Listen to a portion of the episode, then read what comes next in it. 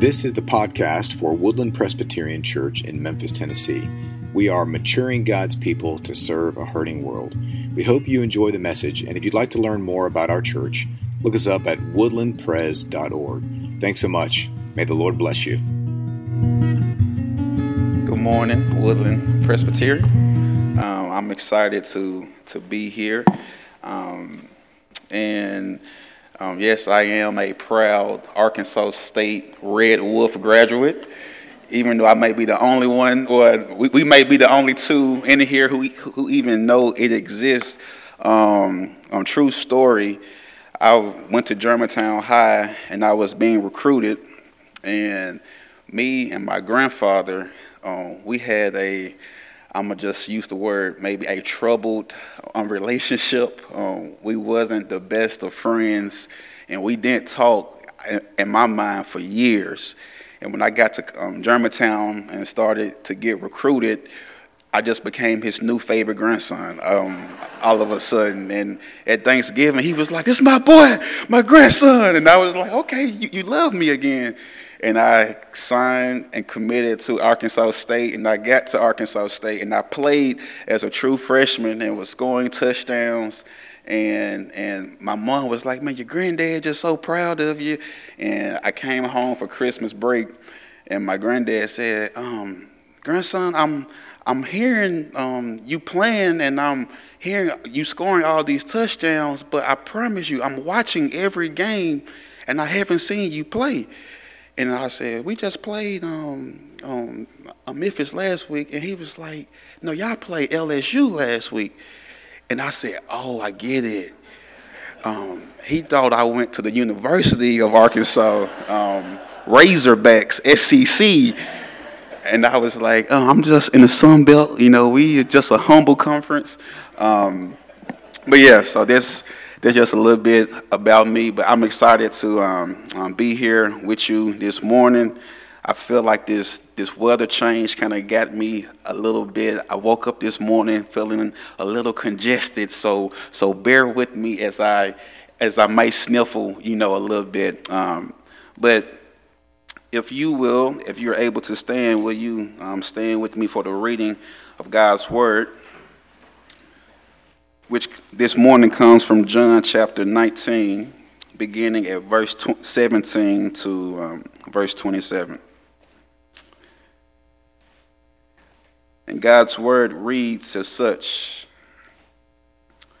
And he went out bearing his own cross to the place called the place of a skull, which in Aramaic is called Golgotha there they crucified him, and with him two others, one on either side, and Jesus between them.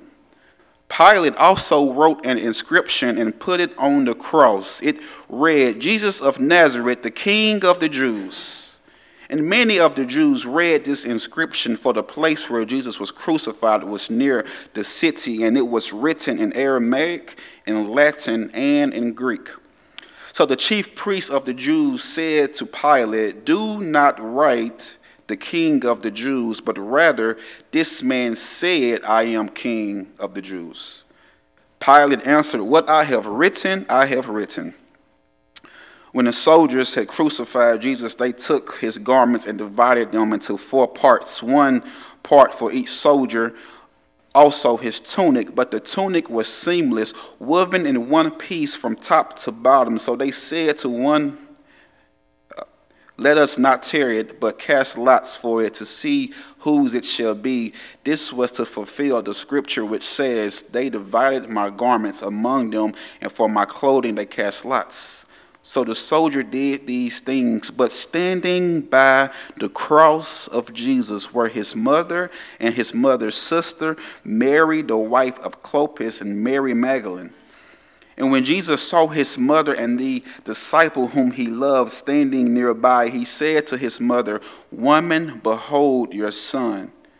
Then he said to the disciple, Behold your mother.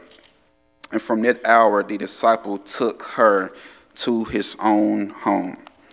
This is the word of the Lord. You may be seated. Um, I like to tag this message um, the love of a suffering king. The love of a suffering king. Uh, there is something attractive, even life giving, about a person in a high place who chooses to sit in a low place.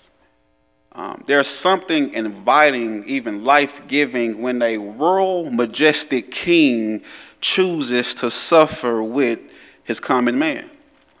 Um, this is the story of King Leonidas. Um, maybe you have seen the movie 300.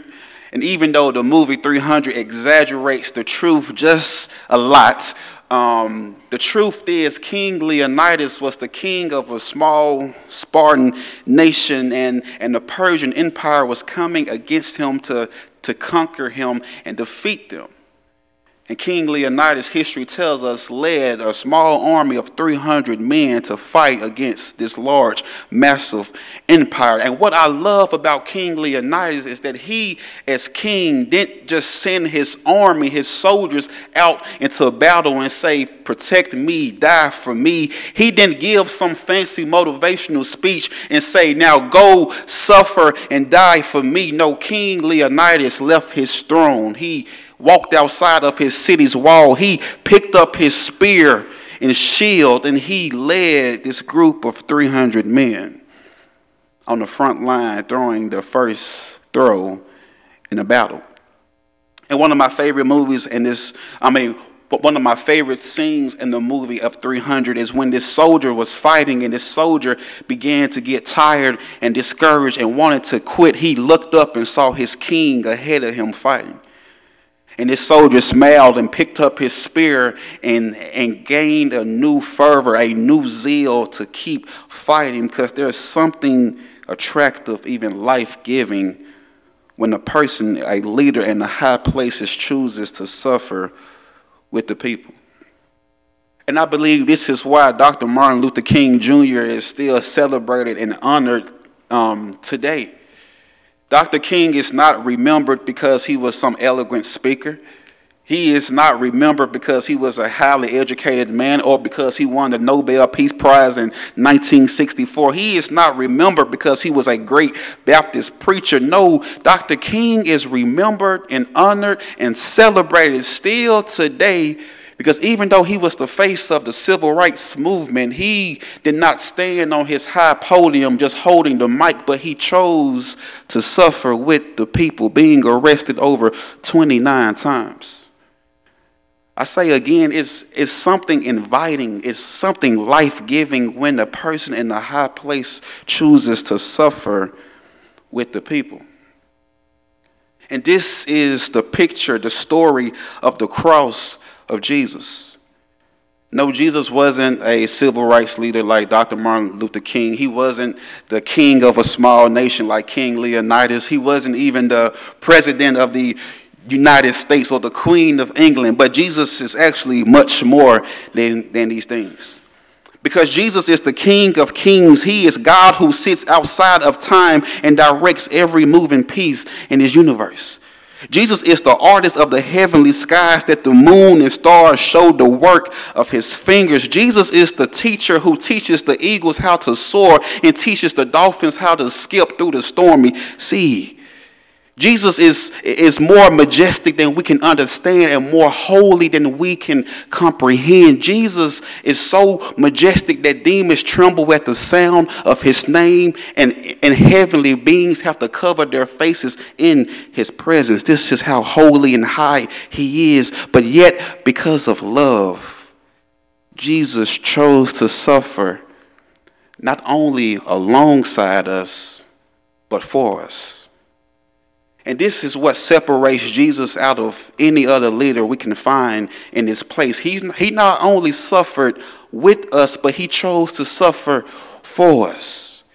Yes, Dr. King suffered with his people, but, but Dr. King was, was suffering for, for his benefit as well. And what I love about Jesus is that Jesus had nothing to gain, but because of love, he emptied himself, took off his heavenly crown, took off his heavenly robe, and came born of a virgin, born to two, na- to two teenage parents who didn't even have a home. He chose to suffer not only with us, but for us. There's something attractive and life giving about this type of king. And as we approach John 19 this morning, as we approach seeing Jesus on the cross, I really want us to slow down for a second and, and feel the weight of this cross, of this moment. I know Easter Resurrection Sunday is in two weeks, and we all love Resurrection Day. It's the most attended Sunday out of the entire year. You know, everybody got to get to church on Easter Sunday, you know, the one time of the year. And we all love Resurrection Sunday because it reminds us of the empty tomb. Christ has won the victory, but, but I want us right now to feel the weight of the cross. And I bet if we're honest, our day to day sometimes feel more like the suffering on the cross on Friday than it does the celebration of the empty tomb on Sunday.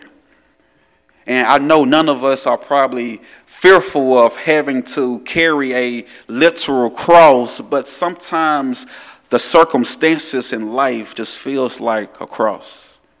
I don't know if you're like me, but being from Memphis and seeing churches and nonprofits and different leaders pray and pray and work tirelessly to, to change Memphis and to make Memphis a better city, but to not see the fruit of it, it's just exhausting. It just, that's a cross. Dealing with the ongoing mental and physical illnesses can, can be a cross. Living year after year without your loved one being there is a cross. My my son being born and not my not ever being able to meet his grandfather is a cross. And what happens in life is that sometimes as we carry these crosses, we begin to get fatigued, we begin to get tired, we begin to want to give up. We began to want to walk out on our marriages. We began to want to walk out of the church because, God, I am just tired of carrying these crosses. But this morning, as we look at the cross, I want us to see that we can find the strength to keep going. We can find comfort in our suffering. We can find hope in dark times because the cross is the picture of the Most High God displaying his everlasting love and eternal commitment to you. And the good news this morning, and my main ideal, is that Jesus' suffering on the cross is evidence that he is present, loving, and a sovereign king.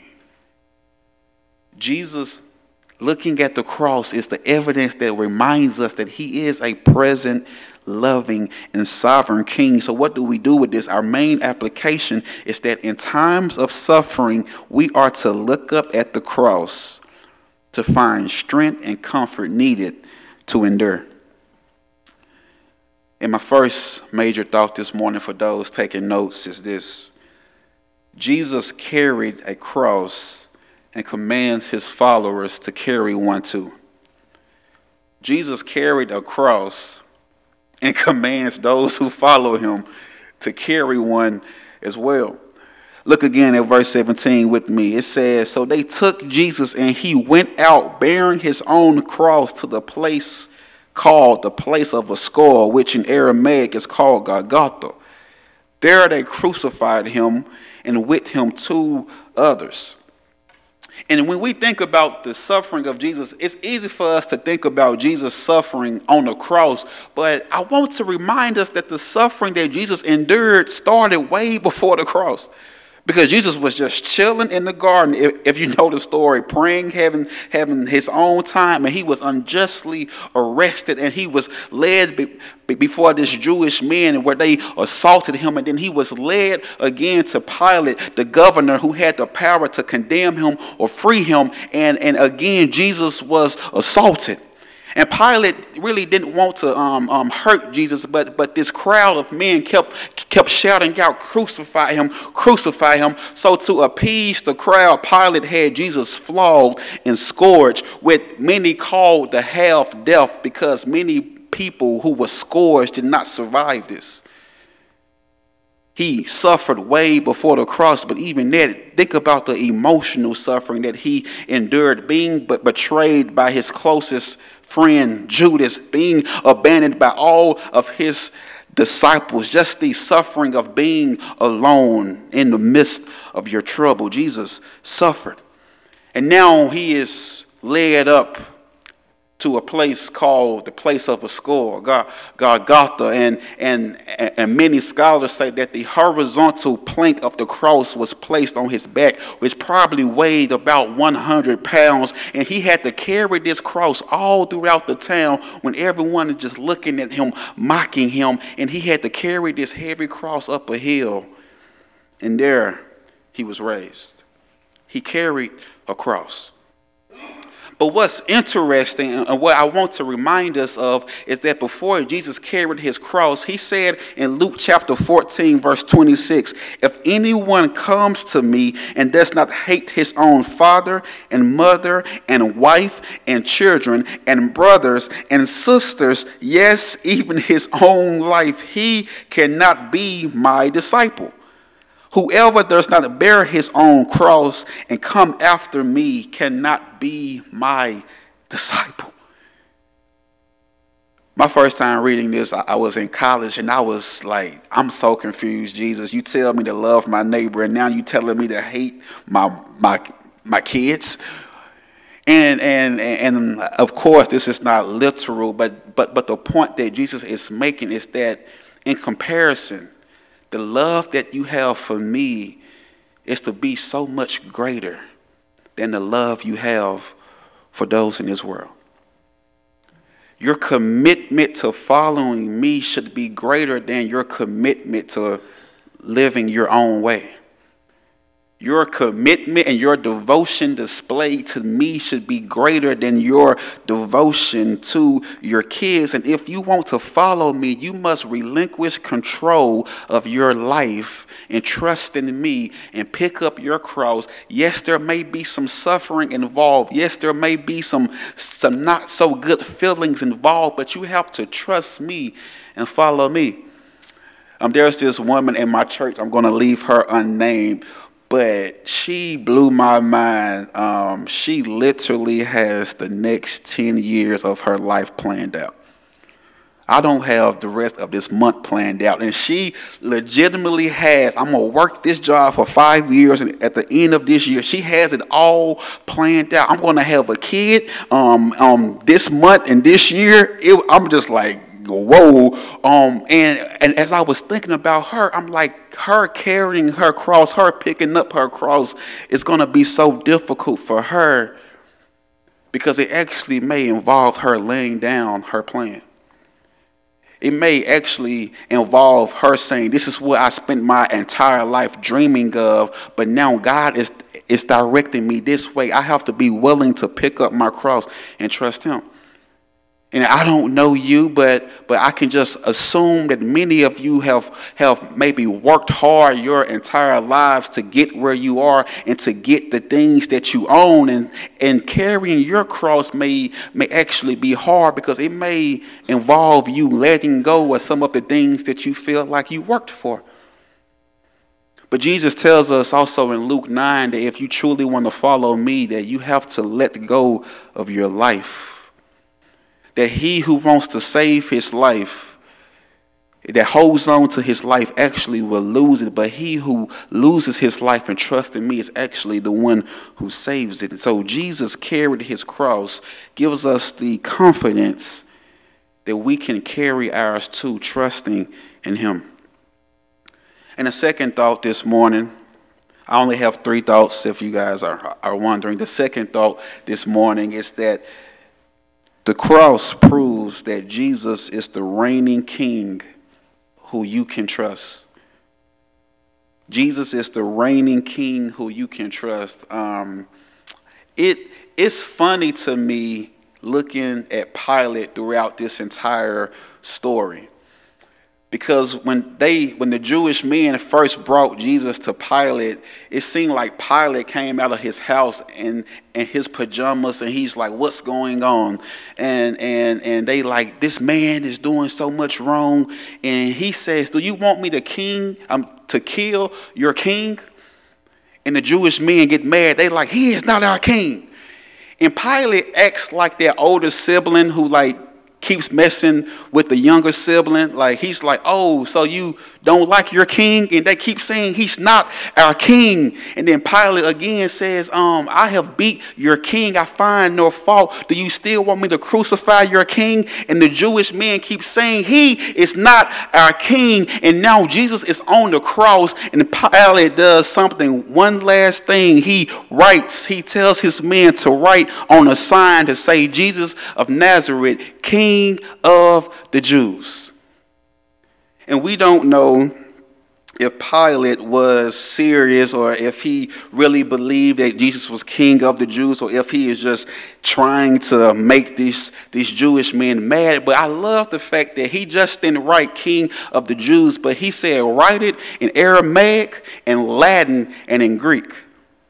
In Aramaic is the, is the main language of Jews. This is the language that, that, that Jewish men wrote and spoke in. And he said, write it in Latin. This was the main language of the Roman Empire. And he says, write it in Greek, which was the international language that both the Jews and the Gentiles used. And so, even now at this point, Pilate, whether he is knowing it or not, he is declaring to everyone in the world who this man is, that Jesus is the King of the Jews. And I love the fact that I did my study, y'all, and um, maybe you guys know better than me, but I had the thought, I said, did Jesus ever claim to be king of the Jews? Did, did Jesus in all of the four gospels ever say he was king of the Jews? And I could not find one place where Jesus said he was the king of the Jews, but I only found in one other spot where we see Jesus being called the king of the Jews. I know right now we are in Easter season, but if I can take you back to Christmas season, when when when Jesus was born, do y'all remember those wise men who came to King Herod and they said, "Behold, where is the child who is born, who is King of the Jews?" In this sign that and this this title that Jesus is King of the Jews is not just to tell us that Jesus is King of a small group of people, but no, this is a sign pointing back to the Old Testament that, that there is a child who is going to be born, who is going to be the Savior and the King of the entire world. And when and in Matthew chapter 2, when Jesus was born, it is it was the declaration to the world that this long-awaited Savior that we all have been longing for, waiting for, is here here. And now, again, at the cross, we see the exact same sign that the long awaited Savior of the world is suffering not only with his people, but for his people. And these Jewish men, they get mad again and they say, Don't, don't write that he is the king of the Jews, but write that he said he is the king of the Jews. And y'all, um, I remember in 2003, I, I, don't know what grade I was in, but I remember seeing LeBron James' first NBA game. And his first NBA game, he I remember seeing him steal the ball and dunk. And as a little boy in 2003, I remember saying, wow, forget Kobe Bryant. This is my new favorite player of all time. And, and throughout all these years, I have been I have been rooting for LeBron. Um, if you know, and, anything about sports shows, um, Chris Broussard um, is a national um, um, sports um, show host, and I actually argued against Chris Broussard on a sidewalk in D.C. that LeBron James is greater than Michael Jordan. And of course, he won because he's a professional debater and, and he beat me. But the point I'm trying to make is that LeBron James calls himself the king, the greatest of all time. And just last week, a man at my church told me, he said, My only problem with LeBron James is that he called himself the king. He called himself the greatest of all time. And, and if you're the greatest of all time, you don't have to say that about yourself because everyone else is going to say it about you for you. And y'all, this is what I love about Jesus. Is that Jesus doesn't have to tell us that he's the king of the world, that he's the God of gods, the king of kings. He doesn't have to say it for us. And actually, Jesus said that even if we don't say it for him, he can make rocks and all of creation below shout out who he is. And Paul even tells us that whether we believe it or not, there's going to come a point in time where every knee shall bow and every tongue shall confess that Jesus is the one true God. And y'all, Jesus is the King of kings, whether we believe it, whether we feel like it or not, whether we are going through a hard time in life, whether we are just um, going through a moment of suffering and pain. He is King regardless of how we feel or declare. This is who Jesus is. And I know there can be moments where we all become skeptics, where we all question Jesus. Even right now, we, we should literally question if Jesus is the king, right? He is literally on the cross being brutally murdered, dying. There is no evidence of his kingship, there is no evidence of his kingdom. So, how is he the king? How is he someone that we can trust when we feel like we are alone on our, on our crosses?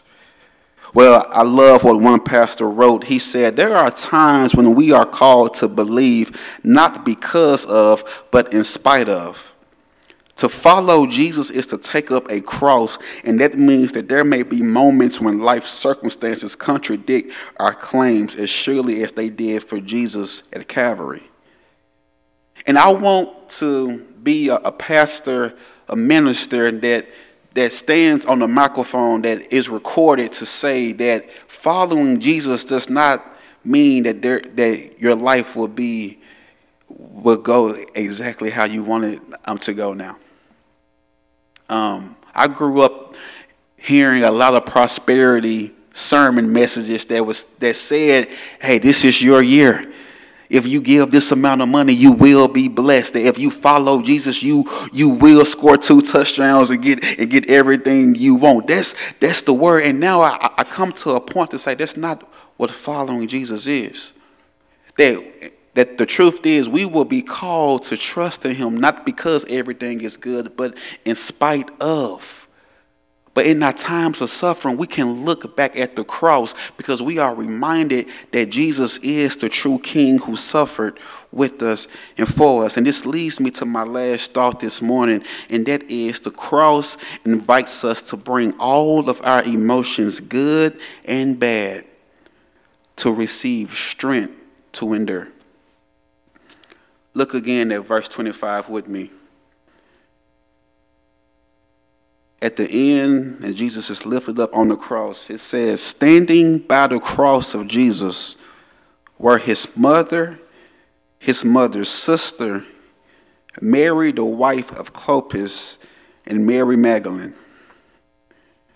Standing by the cross was Mary, Mary's sister, Mary, the wife of Clopas, and Mary Magdalene. Jesus was arrested. He was surrounded by all of his disciples. And now at the cross, at his, at his dying moment, there are four women standing here.